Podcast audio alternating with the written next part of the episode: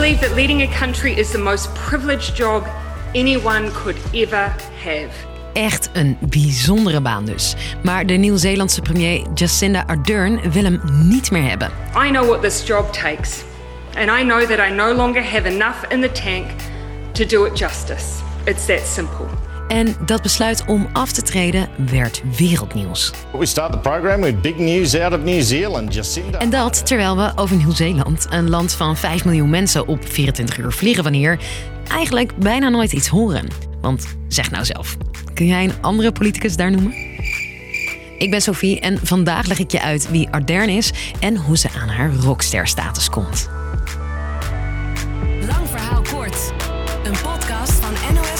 En 3FM.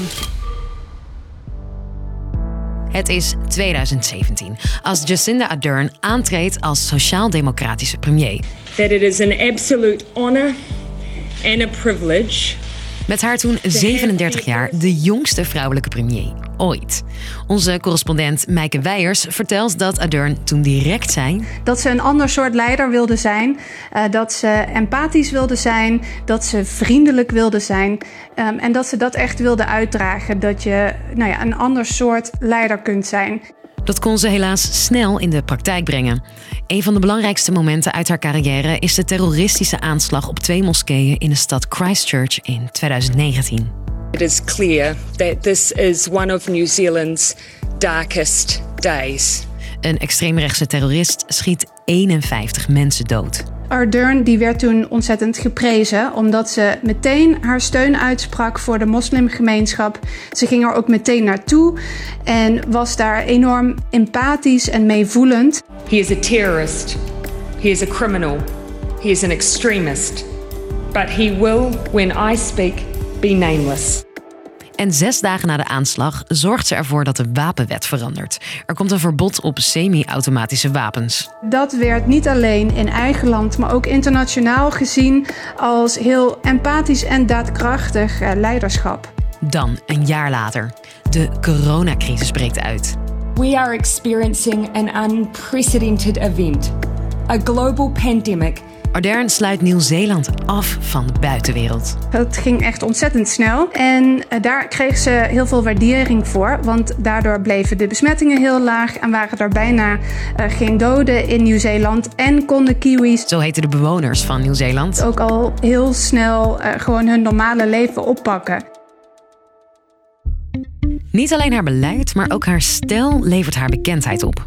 In 2018 baarde ze als tweede regeringsleider ooit in functie een kind. En liet zien hoe ze die zware baan combineerde met het moederschap. Zo nam ze haar dochter gewoon mee naar de Verenigde Naties in New York en gaf ze haar kind daar borstvoeding. Ze was meteen vanaf het begin van haar leiderschap een soort internationaal boegbeeld voor vrouwelijk leiderschap. Ook typisch. Tijdens de coronalockdown vanaf de bank kabinetsplannen toelichten in een Facebook live video. Gewoon in pyjama soms. En ze kreeg, net als de rest van de wereld, soms te maken met een kind in een Zoom-gesprek. It's bedtime, darling. Pop back to bed. I'll come and see you in a second.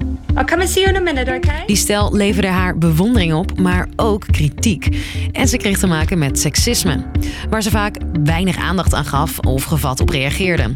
Zoals toen een journalist vroeg of haar ontmoeting met de Finse premier Marin te maken had met het feit dat ze beide jong en vrouw zijn. My first, my first question is I wonder whether or not anyone ever asked Barack Obama and John Key if they met because they were of similar age. Maar het is niet alleen maar halleluja. Internationaal gezien was ze misschien een boegbeeld. In haar eigen land zijn er steeds minder mensen over haar te spreken. De kritiek op eh, Jacinda Ardern was eigenlijk dat ze veel verkiezingsbeloften die ze had gedaan toen ze aantrad in 2017, dat ze die niet allemaal heeft waargemaakt. Want ze zei bijvoorbeeld dat ze armoede onder kinderen eh, fors terug wilde brengen, dat ze heel streng klimaatbeleid eh, zou invoeren, dat ze iets zou doen aan het eh, huizentekort. Ook was er toch ook veel kritiek op haar coronabeleid. Doordat het land meer dan twee jaar dicht was, kreeg het toerisme en daarmee de economie een enorme dreun. En ze is het mikpunt van anti-overheidscomplotten. Uiteindelijk eh, heeft ze de laatste tijd daar heel veel last van gehad. Er zijn er veel mensen die haar niet meer zien zitten als premier.